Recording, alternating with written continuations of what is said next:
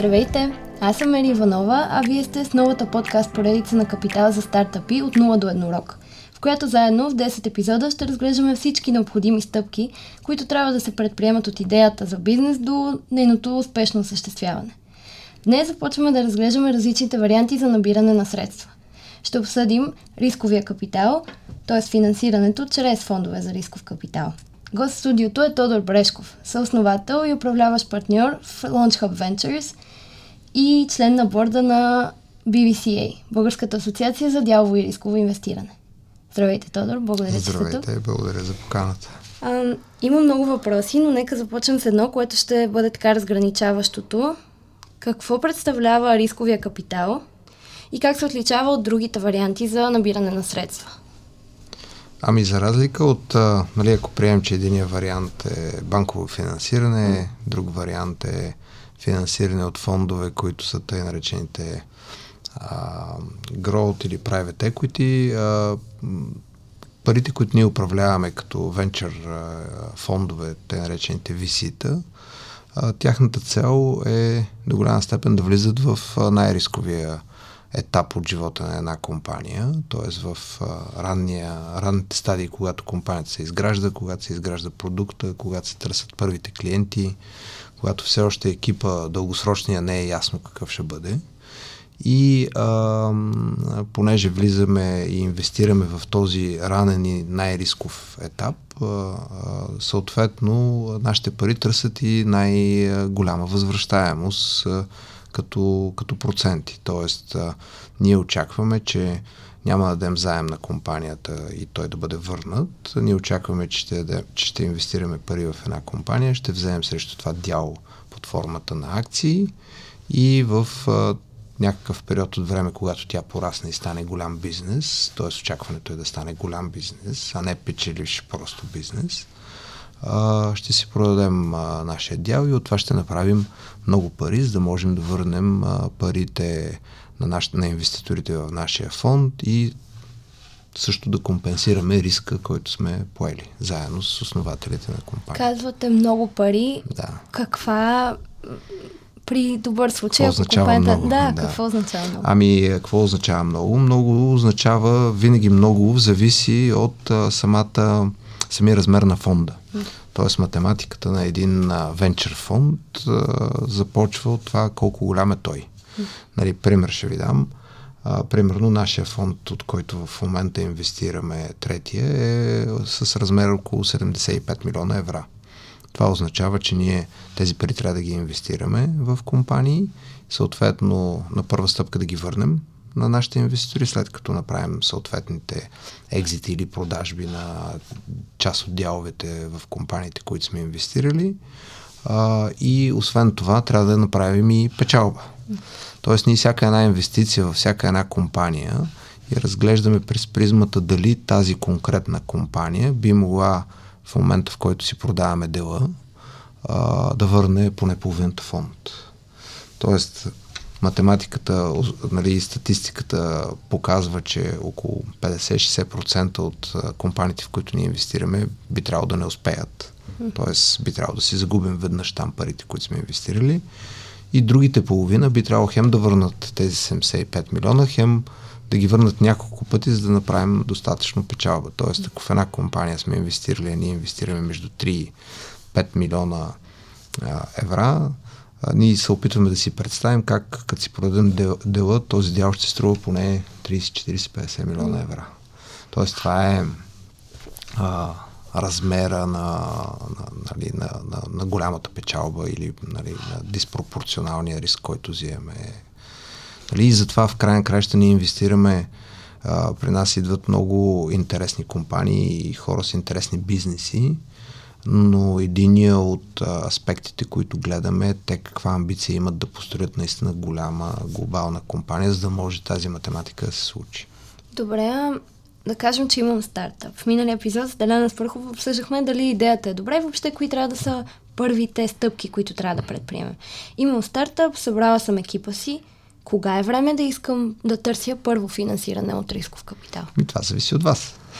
Добре. Това зависи от вас по простата причина, че има достатъчно а, добри и успешни примери на компании, които са станали големи с а, голям бизнес и всъщност те никога не са а, ползвали външно финансиране. Mm.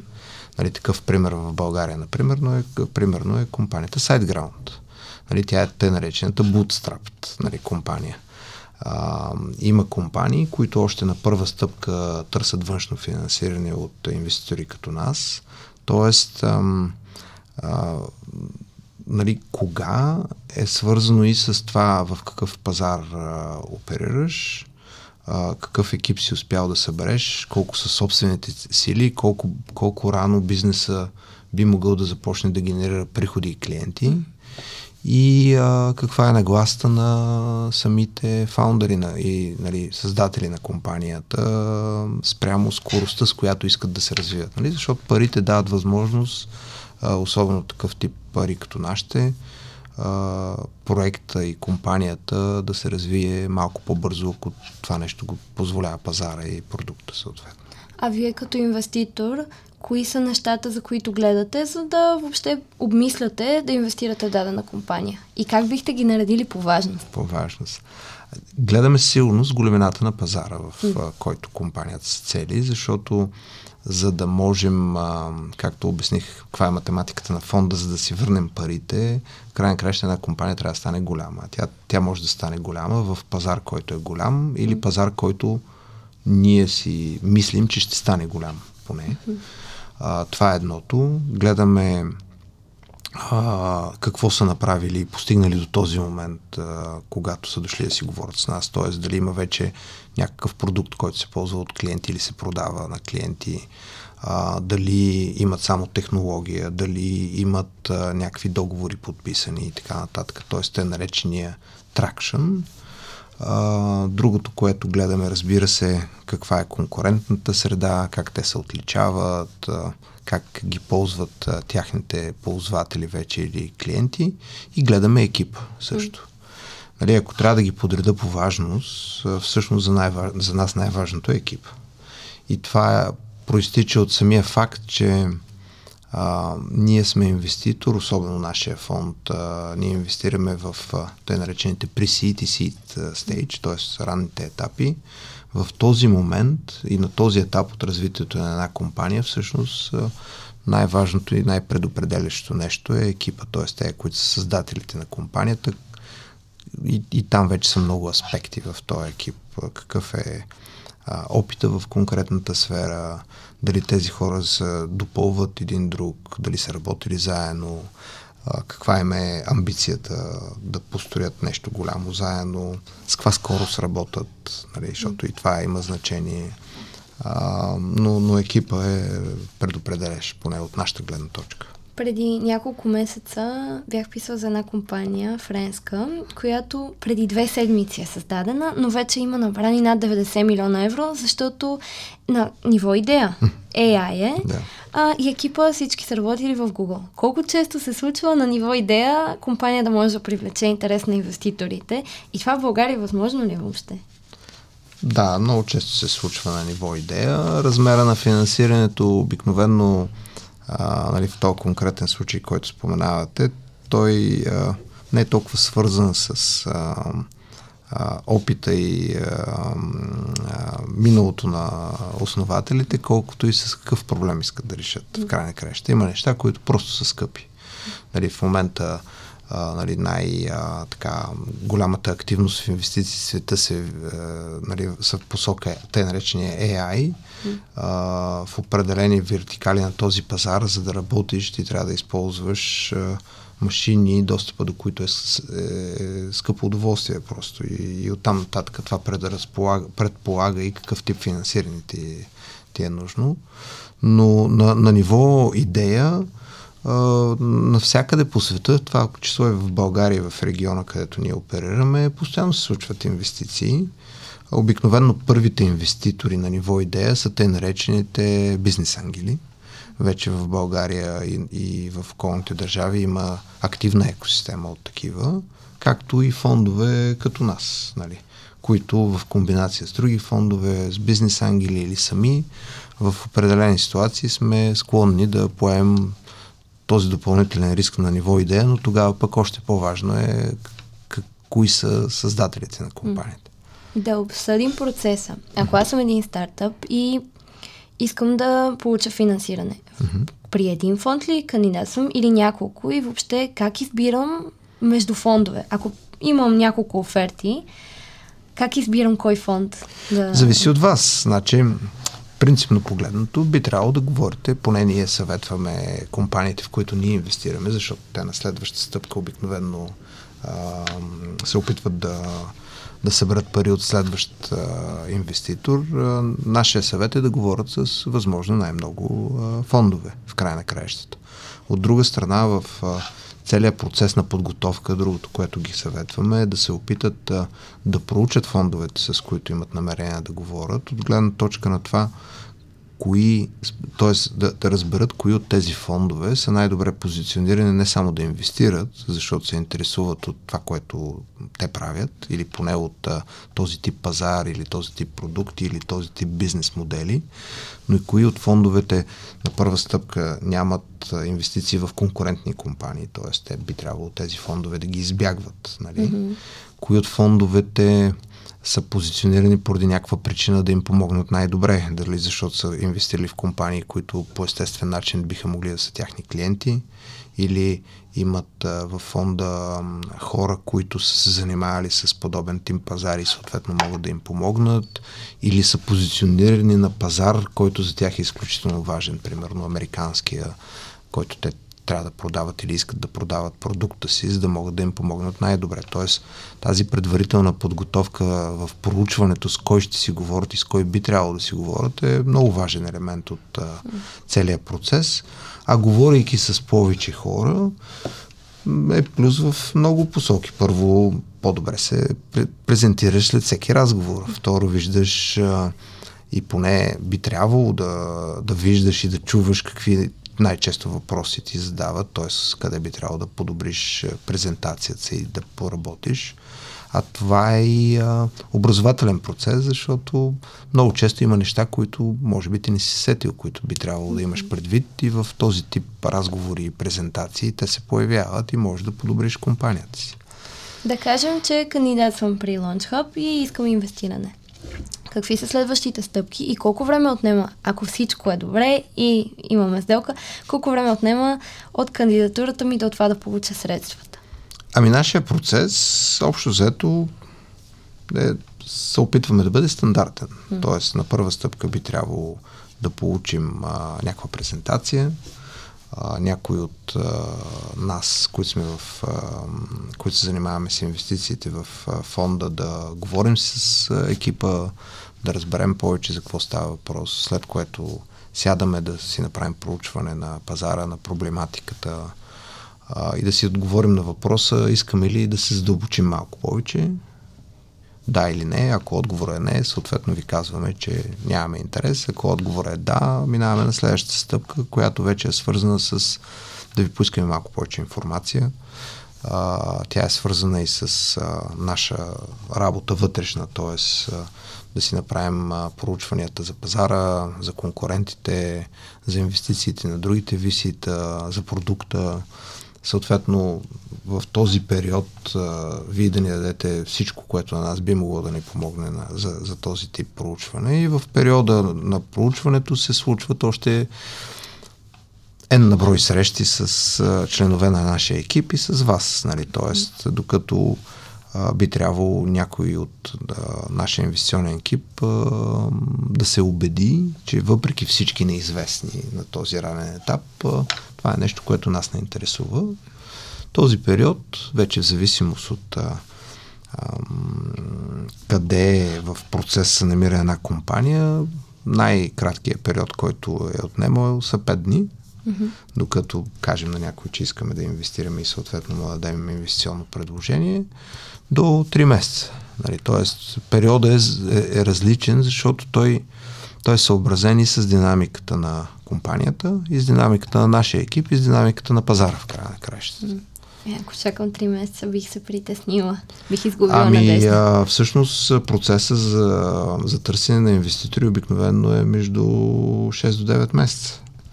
Тоест, а, в интерес на истината, а, човек трябва отдалече да, да се подготви, да подходи и да се приготви за един процес, който не е спринт, е по-скоро маратон.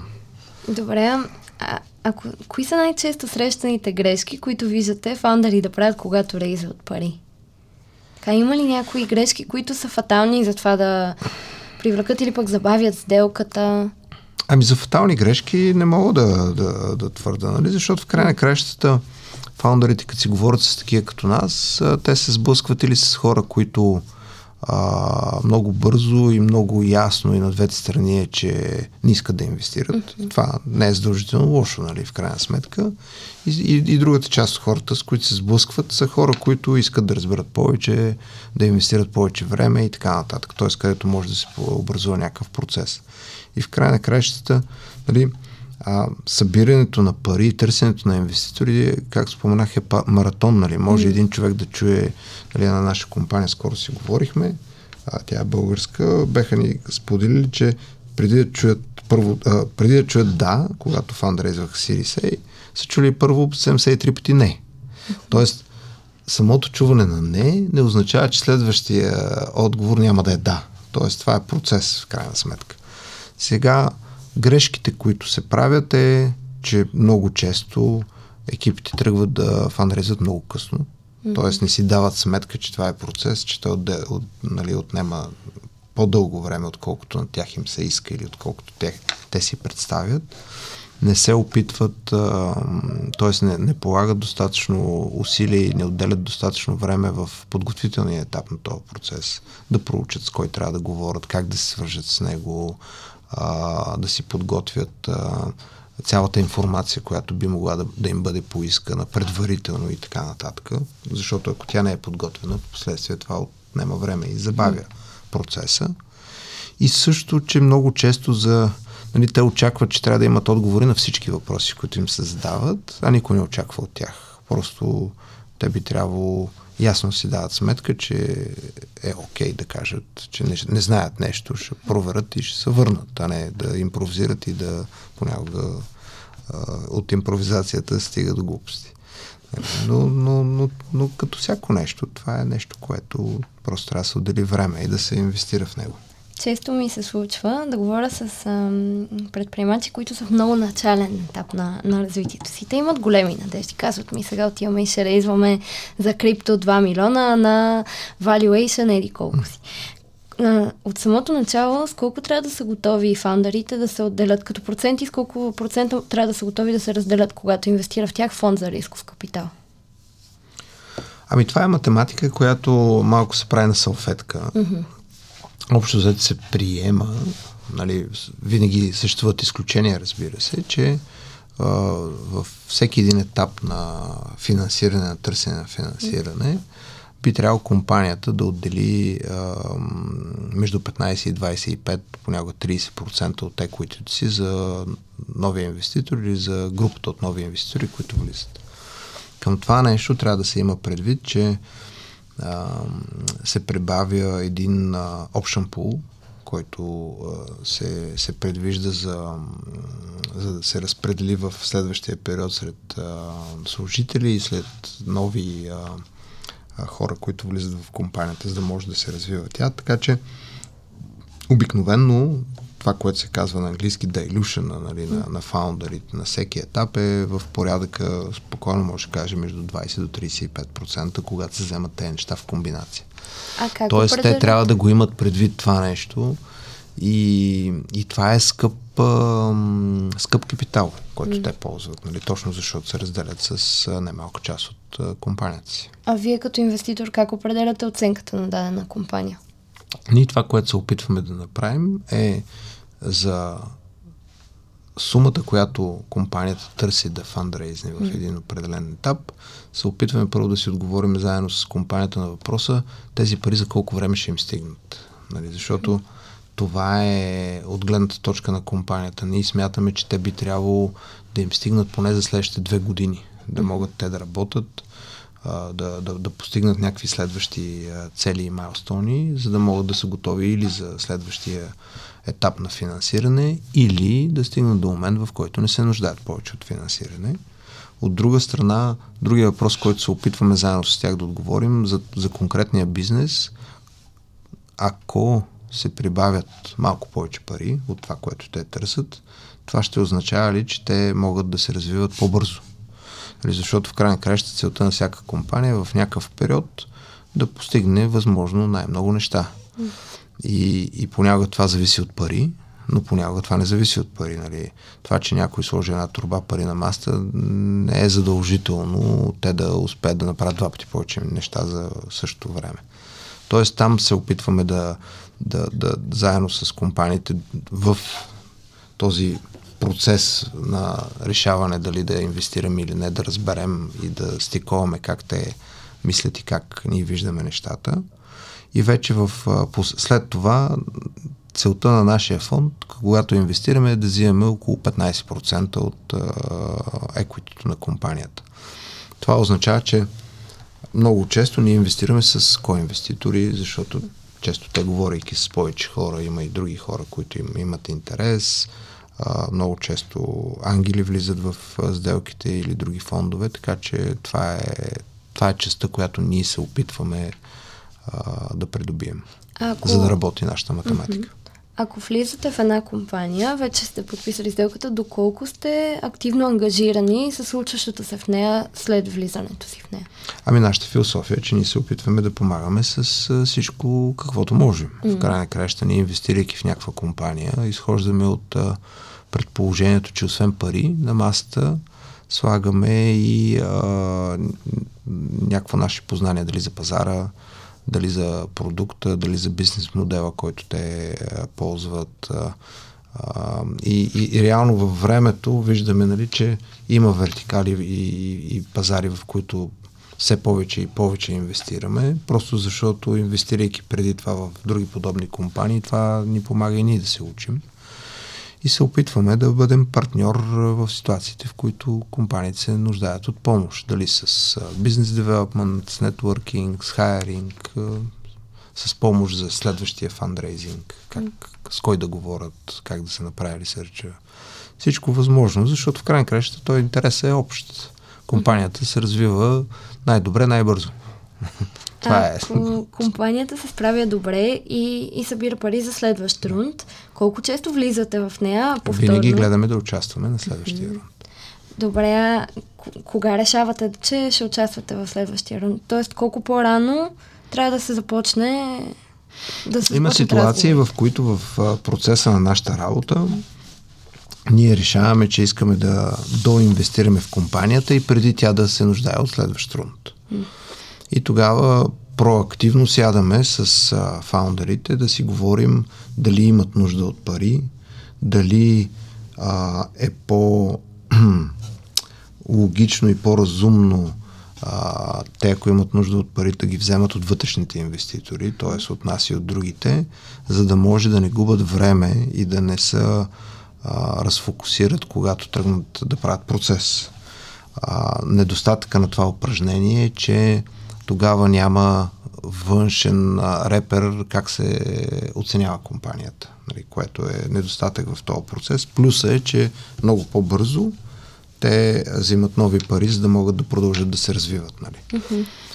Другата хипотеза е, че те, те започват процес, ние още от началото им казваме, че имаме интерес да участваме, но чакаме да се появи нов инвеститор, който да определи цената, да даде по-голямата част от новите пари и вече ние а, се възползваме от тези условия. Т.е. ние казваме каквито условия вие си договорите с а, новите инвеститори, това ще са и условията за нас. Ако в моя стартъп влезнат, да кажем, 7 външни инвеститора, mm-hmm. това по какъв начин ми влияе? Колкото повече инвеститори, какво означава това за мен да имам повече инвеститори в компанията си? Пречи ли ми, помага ли ми?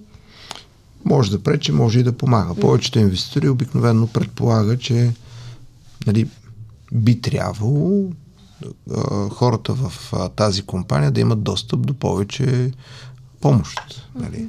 Но това зависи от тях, те как управляват взаимоотношенията си с тези хора и с тези инвеститори. Другото, което е плюс, че в а, моменти, в които на компанията трябва повече помощ, дали като пари или нещо друго, има повече хора, с които да си говорят. Uh-huh от другата страна на медала на този медал е, че понякога по-голяма група води след себе си до а, по-трудна организация на тези хора, по-трудна комуникация с тях.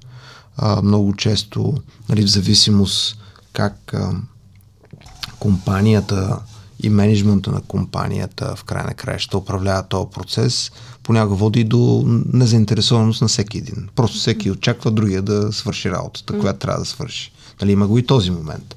Тоест много е важно, нали, то не идва само от бройката, идва и от хората, нали? но с кой работиш, как работиш, как а, слагаш на маста това, това, което се очаква от всеки нали, да свърши, е, е важен момент още на първа стъпка, за да се а, калибрират очакванията на всеки в крайна сметка. А кога очаквате да продадете дяловете си? И можете ли да ги продадете поетапно или трябва само наведнъж? Може.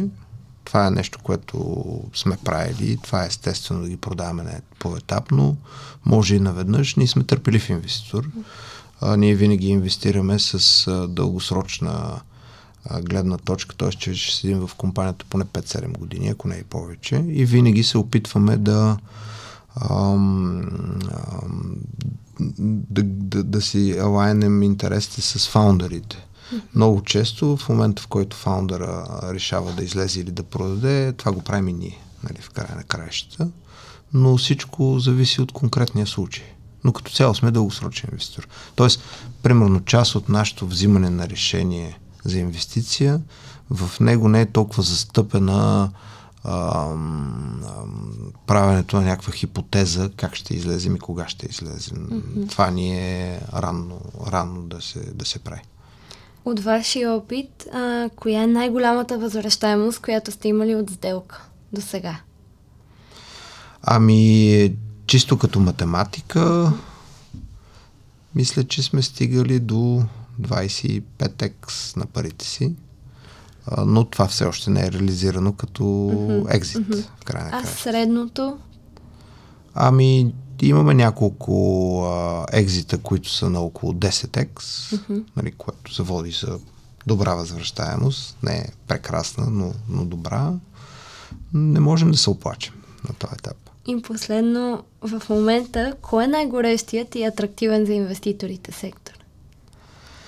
Който значи, вие влагате в момента? най-горещия и атрактивен изглежда да е AI mm. в целия свят. Ние инвестираме в uh, Artificial Intelligence uh, преди да стане модерно още. Тоест, голяма част от портфолиото, uh, което имаме и от предишния фонд, uh, работят с неща по тяхните продукти, които са свързани с AI също. А, може би това е, това е отговора, но ние, ние гледаме и други а, вертикали. А, много често инвестираме в PropTech, много често инвестираме в а, продукти, които се продават на Enterprise, те наречени Enterprise SaaS. Интересуваме се от финтек вертикалата. Всичко ни е интересно. Имаме mm. дори инвестиции в хардвер, нали, за разлика от повечето фондове, така че смятаме, че във всяка вертикала има интересни неща, които си заслужават да бъдат а, погледнати и понякога да се инвестира в тях. И като за край, да, ам, как бихте казали най-добрия начин да, да подходя към инвеститор, ако имам стартъп? Как да се свържа с вас? Какъв е най-добрият вариант и как ще успея? Най-добрият вариант да. е някой да ви представи и да ви препоръча и то някой да е евентуално фаундър на компания, в която инвеститор е инвестирал или на компания, която е успешна. Нали? Защото а, нали, с нас свързват по различни варианти. Всъщност всеки вариант е окей. Okay. А, дори cold email, а, дори а, нали, ивенти и така нататък. Но, но, но ние, а, нали, всеки един инвеститор обикновено се вслушва в хора, които вярва, че разбират от а, материята или от а, това, с което се занимават. И, и, и от тази гледна точка фаундърите, в които сме инвестирали, с които работим, са всъщност най-добрият проводник за такъв тип а, ход интрус. Добре, благодаря ви, господин Врешков, че бяхте тук днес с нас и, и разяснихте базисите. А с вас ще се срещнем съвсем скоро в третия ни епизод, където ще обсъдим другите варианти за финансиране на стартъпа. Така че до скоро. Чао!